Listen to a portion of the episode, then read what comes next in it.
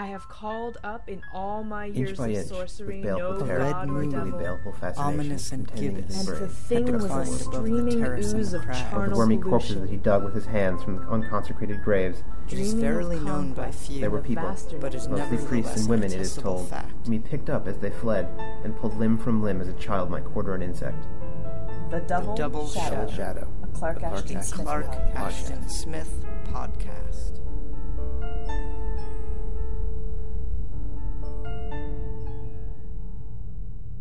Hello, and welcome to The Double Shadow, a podcast exploring the weird fiction of 20th century writer Clark Ashton Smith. I'm Tim, I'm Phil. And I'm Ruth.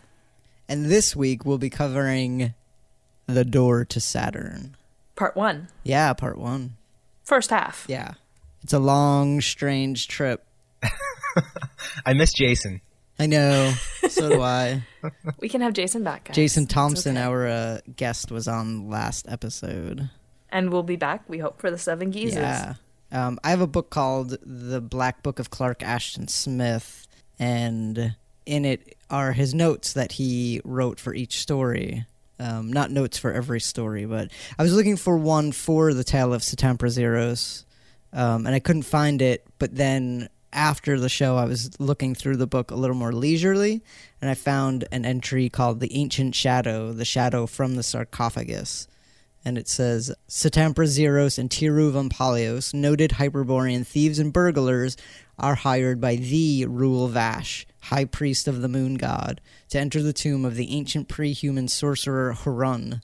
Then they are to break open the stone sarcophagus of Harun and bring to Rule Vash certain magic talismans said to have been interred with the wizard. And then it goes on. It's like a few paragraphs of uh, stuff that is crazy and w- would have been a completely different story than the the one that we read. But uh, maybe I'll type it up and we can post it on the site.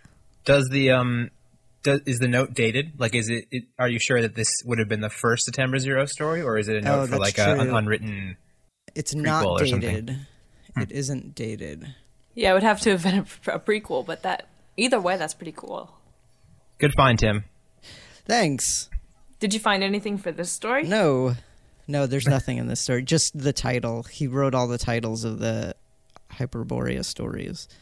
There might be like a little fragment in there. Some of them are just one sentence, and I haven't mm-hmm. read the whole book, so I'll I'll do better homework. Well, in his letters, he mentions this as having a light, ironic tone, which actually caused a bit of a problem with Farnsworth Wright because he didn't take the story seriously enough to publish it.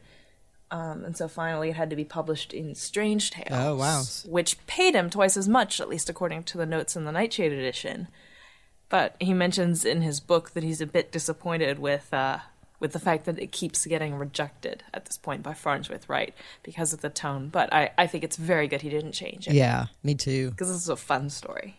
So the story was, as Ruth just pointed out, published in Strange Tales. I think the full name is Strange Tales of Mystery and Terror. Nice. It was published in January 1932, and the issue features a cover story by Jack Williamson, uh, as well as work by August Derleth and our old friend Hugh B. Cave, uh, among other people. I don't know much about Strange Tales of Mystery and Terror other than kind of what Ruth just pointed out that it it was like the better paying cousin of Weird Tales, and it didn't last very long. I think it lasted like eight issues or something. That was the one that, that Smith sold something else to, and then they couldn't print it, and eventually Wright took it. I feel like, I mean, while I love this story, I wonder if there are some scenes that I feel like have extended word counts, and I wonder if that's because he was, well, I guess he didn't know he was writing for them. I was going to say maybe he was trying to, uh, Bulk it up a little. Yeah, to get a little more of that, uh, that depression era cash. uh, but he, like I said, he wasn't, he didn't know he was writing for Strange Tales at the time, so he probably didn't write that way. What was the other one that Strange Tales had and when they folded? Was it? Um, Oh, it was like, it was one of the big ones, wasn't it? Yeah, I think it was Colossus. Yeah. Uh, That sounds right. I find it weird. Okay, this is Yep, it was Colossus. Oh, it was Nice. Colossus. This is completely unrelated to Clark Ashton Smith, but I keep waiting for L. Ron Hubbard to show up in one of these books, but because I just finished that Scientology book by Lawrence Wright, which was amazing. I guess he wasn't a Weird Tales writer.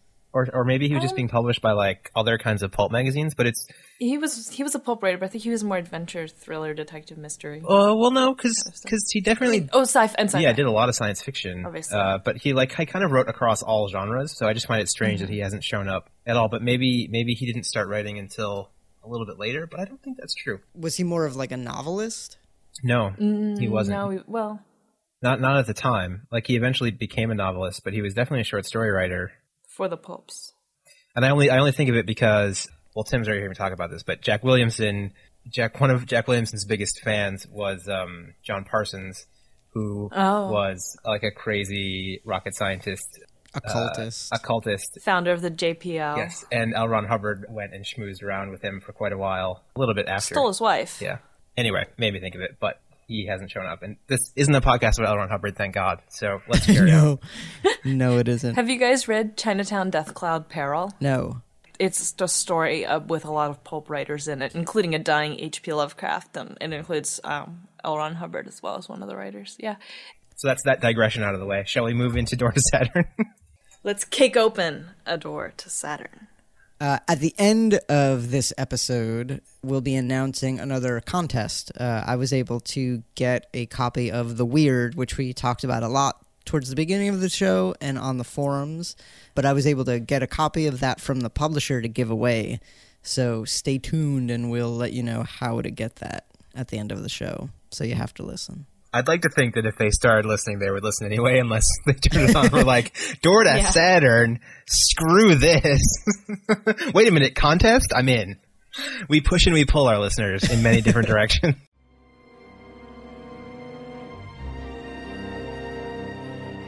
when Morghi, the high priest of the goddess Yhoundeh, together with twelve of his most ferocious and efficient underlings, came at morning twilight to seek the infamous heretic Eibon in his house of black gneiss on a headland above the northern main, they were surprised as well as disappointed to find him absent. Their surprise was due to the fact that they had every intention of taking him unawares, for all their plots against Eibon had been carried on with meticulous privacy in underground vaults with soundproof bolted doors, and they themselves had made the long journey to his house in a single night immediately following the hour of his condemnation. They were disappointed because the formidable writ of arrest, with symbolic flame etched runes on a scroll of human skin, was now useless, and because there seemed to be no early prospect of trying out the ingenious agonies, the intricately harrowing ordeals which they had devised for Eibon with such care. Whoa. That reader you just heard is a friend of mine. His name is Joe Scalora, and he's been wanting to do readings for us since the beginning, and I thought that Door to Saturn would be a challenging one to give somebody. yeah, I mean, that's just cruel. Like, Yeah. yeah. we have a very high bar for readers to cross. You have Yep. to be able to pronounce various things that we will never have to. Because I don't want to say most of the stuff, so I outsourced it. Nice. Good plan, Tim. Good plan. I have a lot of things. I know Ruth has a lot to say about Yhoundeh, but I I do. I would like you to start because maybe you'll cover the things that I think about Yhoundeh as well. First, I'm just going to note that, oh my gosh, guys, it's Eibon. Yeah, I know, right? That's pretty exciting because we've seen the book of Eibon and we've heard about Eibon and uh, we knew he was in Hyperborea, but this is Eibon. I'm pretty excited about that, and I'm kind of excited about Eibon's former buddy adventures, which sadly didn't really get their own story. Yhoundeh, yeah. I have thoughts about the priests of Yhoundeh who apparently conduct inquisitions against people who are worshiping the wrong sorts of gods. And my thought is, ooh, Yhoundeh, I'm an elk. I prance around in the forest all day. I look pretty in the moonlight by the lake, glimmering as I take some things. And I have maybe horns and I, I wear flowers in my hair. And oh, I'm an elk. I'm an elk. and like, you live in a world where there's Tsathoggua. You live in a world of awesome deep mysteries and they're like oh i'm gonna worship Yhoundeh i'm a pretty pretty prancing elk thing and i just i don't understand these people i don't understand these people at all This is what I think. I think in the world of the mythos, Yhoundeh is the weirdest thing because she's not she or he just seems so simple compared to everything else. Like Right. in in a world of insane making tentacle monsters who come from beyond the stars, the weirdest thing might actually be an elk goddess. like just It because could be. it's it's so it's so not in keeping with anything else that goes on in these stories. The people of Hyperborea have just become hyperboreing. But don't you think that's interesting? Like, like why? So Zhothaqquah caught on, right? And like all this, thing, like you never hear about Yhoundeh ever. Is it No. just because that she's? It's just because she's boring. I don't Well, the like, is that story, it? this at, at the end of the story, they kind of, I mean, Well, he kind of drops that. Well, we'll, Yeah, we'll get to it when we we'll- get to it. But But I guess I mean just in like in in the world of like of weird tales and, Yeah, and like no, H.P. Lovecraft fandom. Like why I had never heard this name until this paragraph. and it is really weird that they work worship an elk goddess, and for somehow, yeah, like you're saying, it seems weirder than worshiping like a bat sloth god. you know? but they're both like animal creatures, animal-like creatures. Yeah, but but elk isn't a hybrid. Like the bat sloth, the the sleepy eyed bat sloth mm. god is, Yeah, is that's much different than a very simple elk. I just think it's people who want to get their boring on and like pretty shiny things when and inquisitions. Yeah, they like exactly. The, inquisitions. the Yhoundeh's big on inquisitions. I don't, you know, maybe the the form of the goddess is weird, but the things that they intend to do with her worship off, seem awfully interesting to me.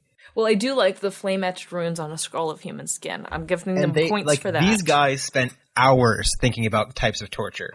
They were in a room, a subterranean room, and they were just they were like drunk with the idea of how they were going to undo Eibon physically.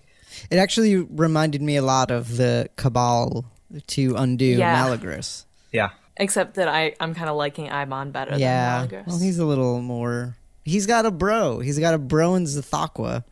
I know. With the, the bros, like, like they need a bro movie. Oh, It's like they're roommates. yeah. I mean, do we, are we going to talk? We're going to talk later about how they became buds. Yeah, let's talk Yeah. about the actual story now. Um, we are talking about the story Tim. Uh, yeah, but we're talking about larger contextual things. So let's talk about who Morghi is. Yeah. He's the high priest of the goddess Yhoundeh. Uh, well, I guess just mean it, like his personality. Oh, because it, it says Oh. that like he of all of these guys is well we later learn that he's basically like drunk with the idea of, of inquisition yeah. uh, but what we learn here is that he is particularly disappointed because um, he because Eibon was his chief rival basically it is a lot like the Malagri setup actually yeah. but Morghi was really excited to go get Eibon specifically because he'd heard that Eibon had been worshipping Sath- Tsathoggua Yeah, and he basically mm-hmm. it's not so much as a frame up, but he he basically took some rumors and used them as fodder to draw up these inquisition rights to go knock down his main rival. Which turn out totally be, to be true because when they go and search his house Right. for him after they can't find him, they It's- find tons of Yeah, it's not- it's- stuff it's around. like- Wait, wait, it's not a house. It's a pentagonal tower of five stories built of gneiss, black gneiss, which is a kind of rock. is it gneiss or is it nice Well, there's a G in it. yeah but it's not Gnosis Says who? says, says everybody. It's a nice pentagonal it's a nice tower. house. Yeah, I kind of nice wish it was tower. Gnosis. I know. It's so sad. And I do like that. Now here's a here's a place where, if you remember from Poseidonis, how they had the deaf mute slaves on the market. This actually might be a good reason to have deaf mute slaves because uh, the three servants of Eibon are tortured with a slow drip of boiling hot asphaltum. Now maybe they would have done it if they were deaf mutes anyway, but I think it would have been kind of assumed that those servants wouldn't really know where their master had gone. yeah, they didn't. They didn't get any information from the servants. Nope. They don't know what happened. Uh, Ibon is just gone, and that kind of frustrates Morghi. Yeah, more than a little bit. He was driven to credit his rival with superior resources of magic. So he's realizing that he's been outclassed here, and he doesn't like it so much. I just, I just want to talk about how much Eibon likes Tsathoggua. Like the Yeah. story goes, it goes to some length to establish that it's not just like there's one icon of Tsathoggua. It's like he's everywhere in this place. It's like it's like you walk into a teenage girl's room and it's like Yes. plastered with Justin Bieber posters. That's That's exactly how I pictured it. Yep. Eibon Heart Tsathoggua, and like uh, like it's just it's out of control. He was to be found in half of the totems in pictures that were scrawled on Flagstones. parchment painting, and since he's amid forms and landscapes whose abnormality and sheer uncouthness may have been due to the half-developed technique of the primitive artists. So he's got posters on the wall and everything. So Morghi's in this room, this fan room. He rages, full out rage, and starts ripping all of the uh, parchments and posters off the wall, almost as if he thinks that Eibon might be hiding behind them. Uh, so I, I don't know. It's very cool because there's kind of a quiet moment where he's thinking about how he's been outclassed and he's looking out the window. And then he just rages and starts ripping everything off the walls. And then he finds a panel.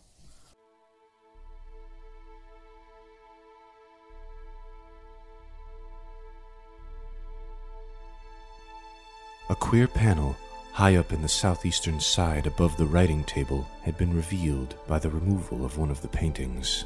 Morghi's heavy brows met in a long black bar as he eyed this panel. It was conspicuously different from the rest of the wall, being an oval shaped inlay of some reddish metal that was neither gold nor copper. A metal that displayed an obscure and fleeting fluorescence of rare colors when one peered at it through half shut eyelids. But somehow it was impossible, with open eyes, even to remember the colors of this fluorescence. Morghi, who perhaps was cleverer and more perspicacious than Eibon had given him credit for being, conceived a suspicion that was apparently baseless and absurd, since the wall containing the panel was the outer wall of the building and could give only on the sky and sea. He climbed upon the writing table and struck the panel with his fist. The sensations which he felt and the result of the blow were alike astounding. A sense of icy cold so extreme that it was hardly distinguishable from extreme heat ran along his hand and arm through his whole body as he smote the unknown reddish metal.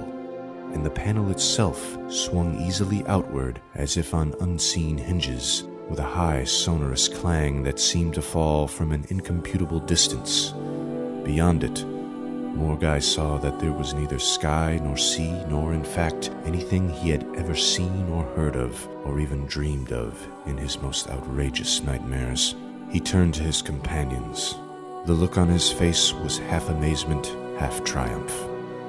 Wait here until I return, he commanded, and leaped headlong through the open panel.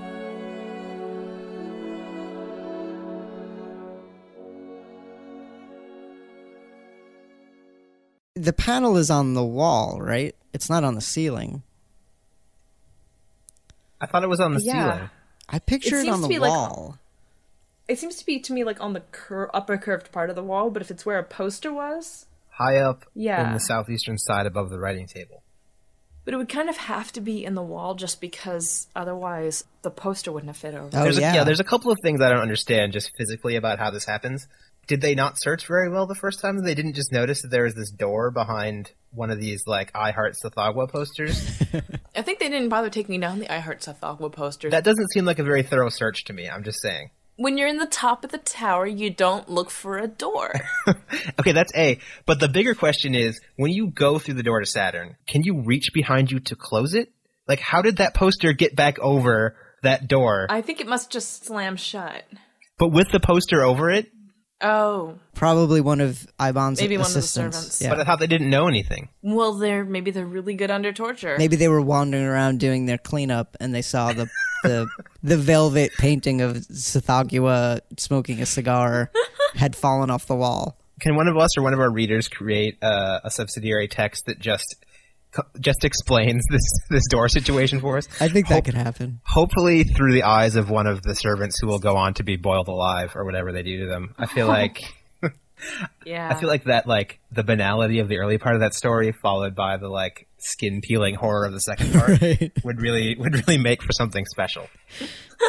so then I went up into the, the top room and I realized there's this door that's open and my master's favorite Tsathoggua poster was all disheveled. So I closed it. and I put the Tsathoggua poster back up, and I felt very good about myself. Then I dusted a little and I had a sandwich. And then I got burned to death. well, maybe I just got partially. burned. Later, I watched as layers and layers of my own skin was peeled off of my abdomen. it was most uncomfortable.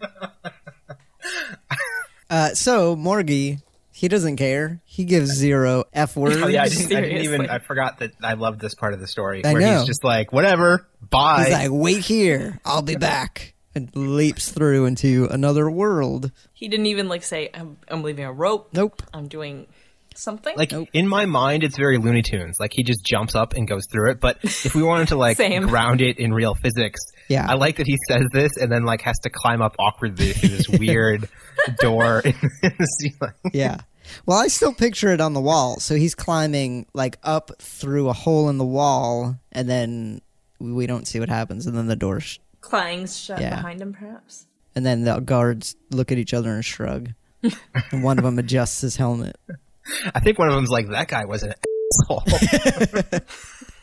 Got anything to eat? So that now we get in the story, we get a little history about Eibon and Zhothaqquah. Yeah, and Clark Ashton Smith notes that this is um, the Mhu Thulan spelling of Tsathoggua as we commonly think of it. So it's not that this is a, oh, this is how it should actually be spelled, or this is some early draft of it. This is how he came up with the idea of this is how these people would spell it, which I, I love that he comes up with these ideas of, oh, yeah, it's spelled differently by this people group, even though they know how to say it the same. Yeah.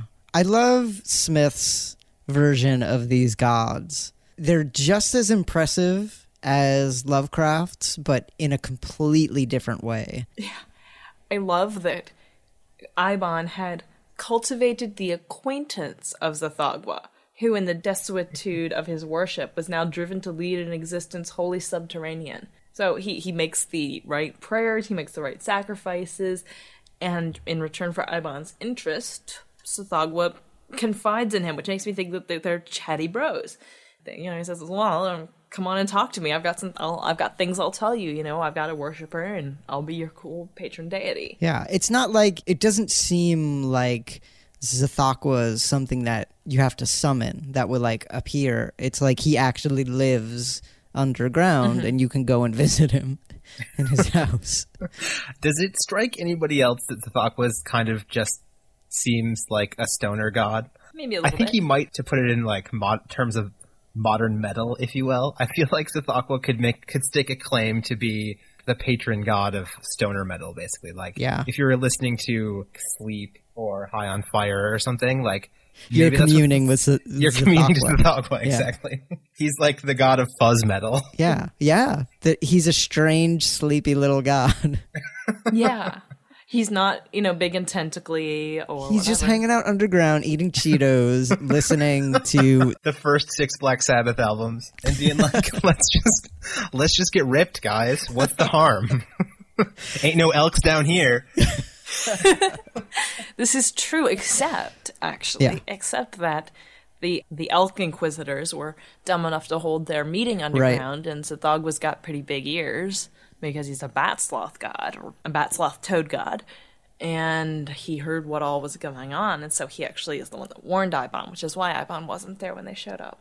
So that Yeah, and he gives um, he gives Eibon a panel of metal, well, yeah, he'd done that. Sorry, he'd done that Yeah. beforehand, but but tells him don't that this is a metal from another dimension, basically, and uh, don't use it unless you have to because it'll bring you to Cykranosh. Like, and this just seems like a stoner plan to me too. Yeah. It's not a real. This is not a good plan. Like, it's just like, hey, I got this, dude. Put it on your wall. I you know. you know, you think that there'd be like maybe a rope ladder out the window might be a better one. or a spell or incantation to zap you there and maybe back. Well, again. that's the thing that's weird is that it doesn't seem like there's not a lot of actual magic in this. There's a lot of science fiction that's kind of pretending to be magic. Mm-hmm. Now, here's the thing that I thought of when I read this. Um, my sister and I used to believe, because we both somehow had the same dream, or somehow in the ways that small children that live together do, that there was a door behind our bedroom dresser, and that it led down into this amazing room. And we kept periodically trying to get there because both of us, in a little tiny part of our brains, actually believed that this door was there. Right. And so I think of this idea of having a door in your wall that you can open to go somewhere. You know, you have Narnia, you have um, I'm trying to think of things where it's like you open a door under certain circumstances, and well, you've got in uh, you've got the set of doors in Howl's Moving Castle.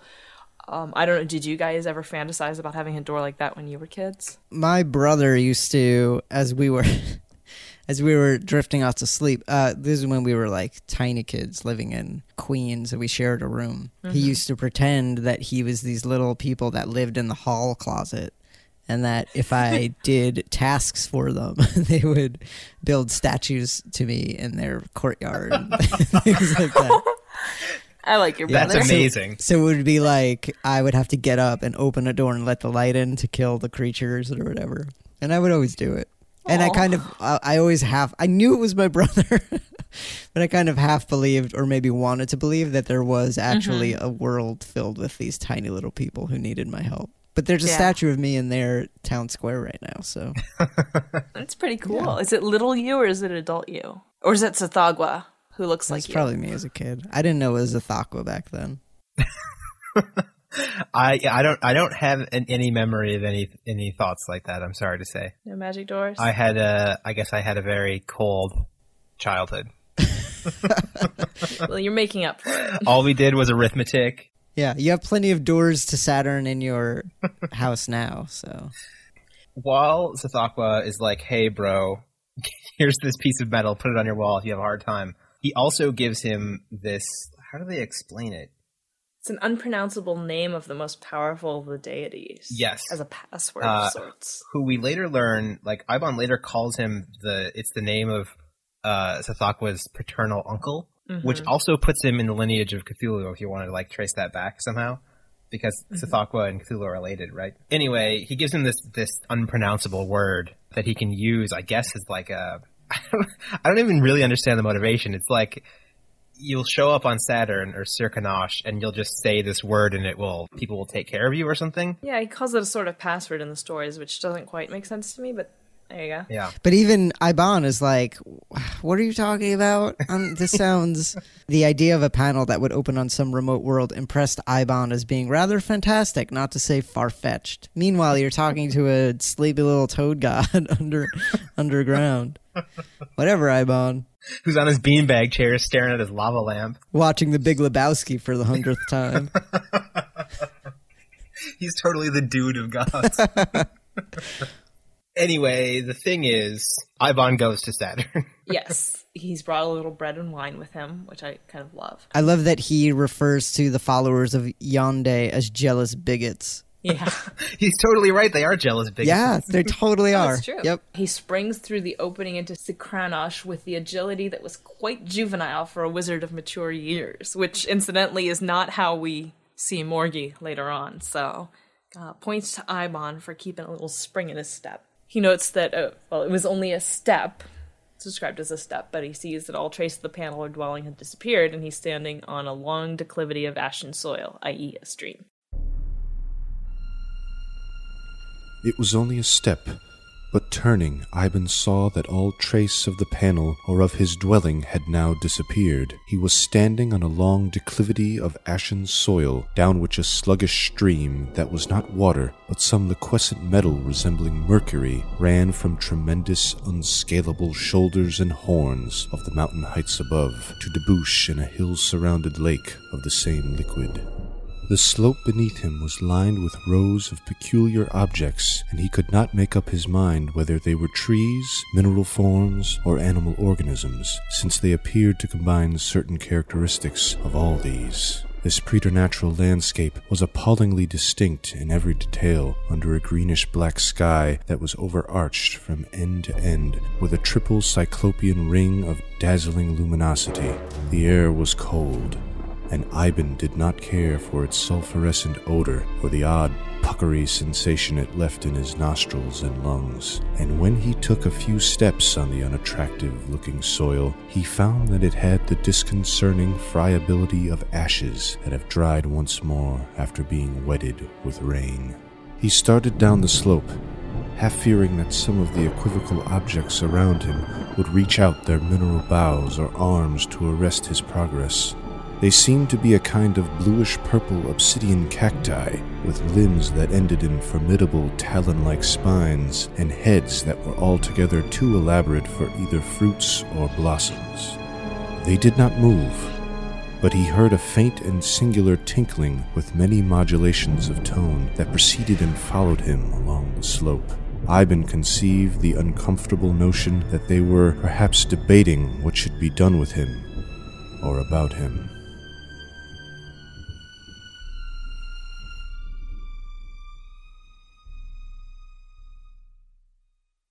Dun dun dun. Yeah, that's a very cool uh, first glimpse at an alien world. Yeah, and it's not a. It's n- well, it's not Venus. It's not Svanamoe. No. So that's good. Yeah, it's like a desert. yeah, it's like the opposite of, but better for life. Maybe there are clearly things growing, And there's streams of liquid metal and lakes of the same stuff. which you have to figure that there must be some sort of water too, or Zhothaqquah wouldn't have sent him there, Or maybe he would have.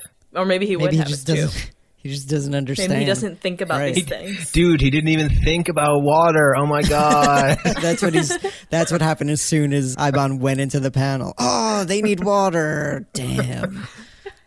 Well, he's got a little wine with him, but that's not gonna hold it what what do you think? I don't know how to phrase this question. I guess it's a two part question. A, as Ruth just pointed out, this this whole thing kind of smacks of Savannah Moe, just in the, the idea of ancient sorcerers ending up on other planets.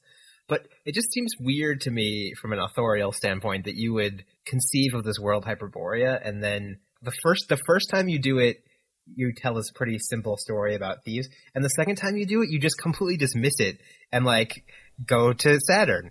I don't understand. Like Yeah, but he's setting up a, li- a, a legendary Hyperborean sorcerer that he's going to draw on in later stories, and that he maybe have has drawn on before. We should trace the, the source of Eibon. I have a whole thing about how I find it so hilarious that Eibon, who in every other story is treated as a pretty like serious figure, like this story to me is it's just a joke. Like, It like is. this whole thing Which is is a why I love him so much. I, I love this story Yeah, so much. and this like, is I- the Eibon story.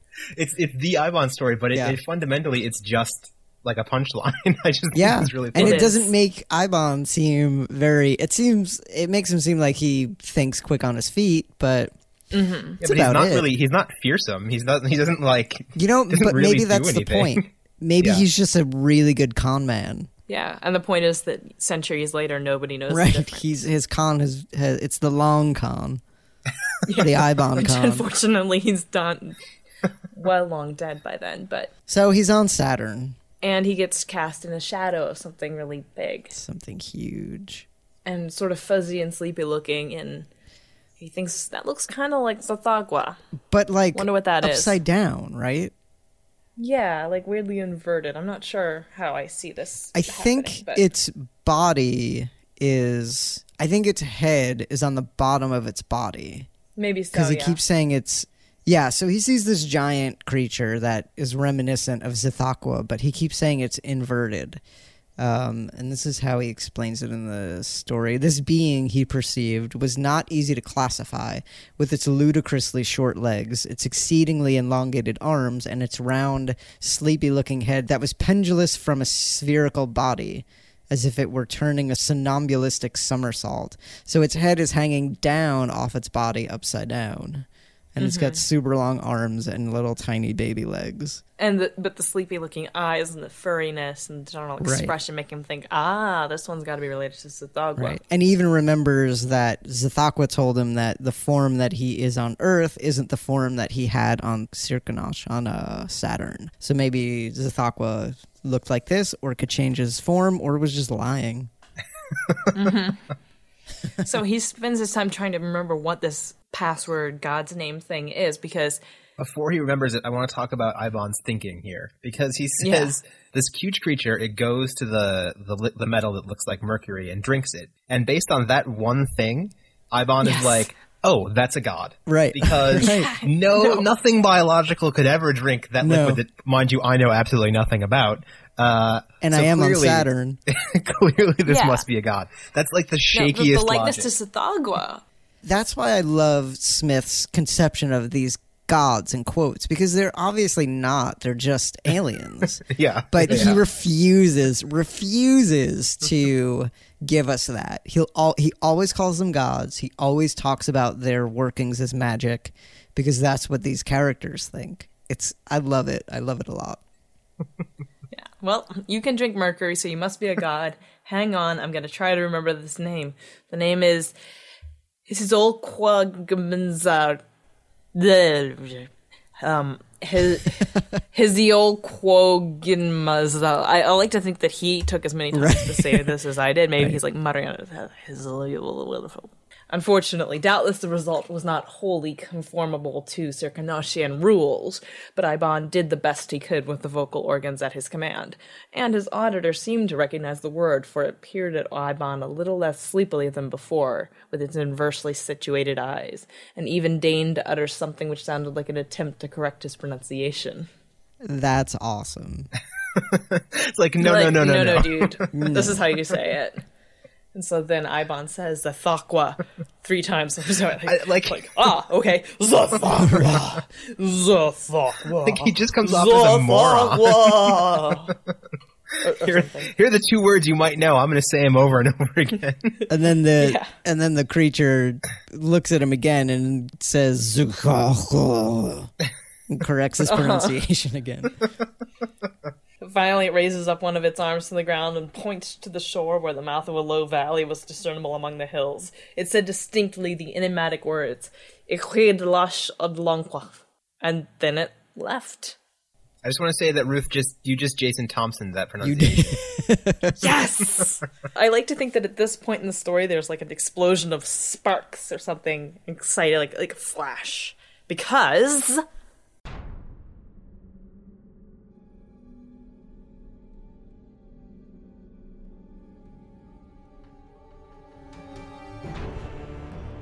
Detestable sorcerer!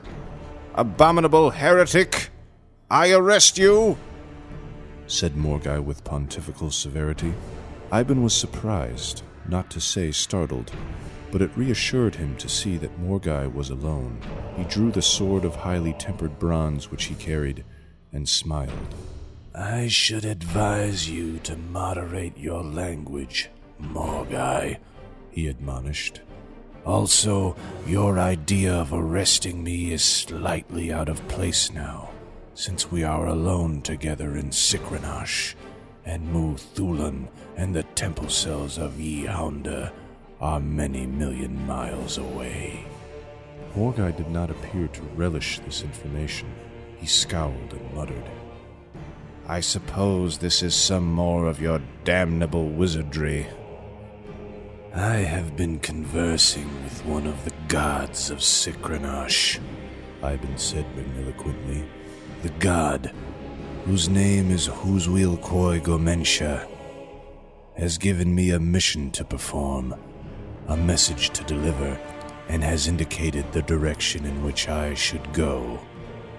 I suggest that you lay aside our little mundane disagreement and accompany me. Of course, we could slit each other's throats or eviscerate each other since we are both armed. But under the circumstances, I think you will see the puerility, not to mention the sheer inutility, of such a proceeding. If we both live, we may be of mutual use and assistance in a strange world whose problems and difficulties, if I mistake not, are worthy of our united powers. Morghi frowned and pondered. Very well, he said grudgingly. I consent. But I warn you that matters will have to take their course when we return to Mhu Thulan. That, rejoined Eibon, is a contingency which need not trouble either of us. Shall we start?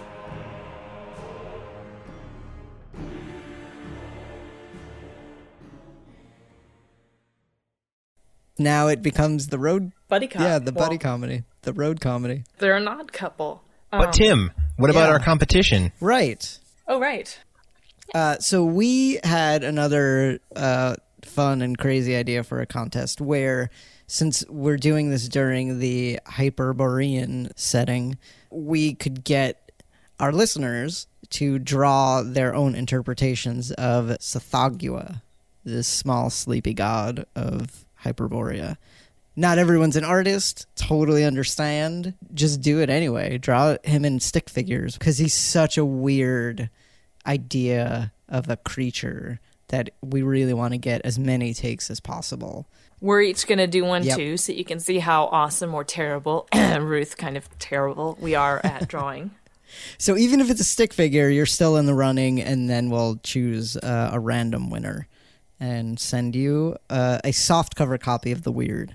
You can submit your drawing uh, via email to contact at thedoubleshadow.com, at the Double Shadow on Twitter, on our Facebook page, and on our forums. I suppose you could do it on Google Plus if you're still on yeah, there, because Tim will see You it. plussers out there. That's what they call themselves, plussers. That's what you call yourselves. do. Next time, we'll have Eibon and Morghi. The improbable odd couple of Morghi just wants to torture Eibon. Eibon just wants to have fun on Saturn.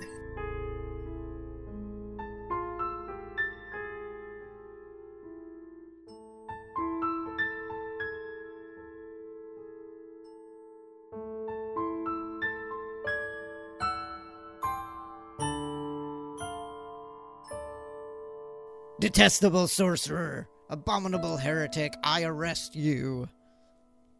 I think you have to say that Morghi showed up before showed up before you. No, no. No, because he just And then- he turns around and there's Morghi with his cape flowing in the wind, his bronze sword unsheathed, his beard flowing slightly. I should advise you to moderate your language, Morghi, he admonished. also, your idea of arresting me is slightly out of place now, since we're all alone together in Cykranosh. Suppose this is more of your damnable wizardry. I have been conversing with one of the gods of Cykranosh. The god, whose name is Hziulquoigmnzhah, has given me a mission to perform. Very well. I consent. But I warn you that matters will take their course when we return to Mhu Thulan. That is a contingency which we do not need to trouble, blah, blah, blah. Blah blah blah. Let's start. Shall we start?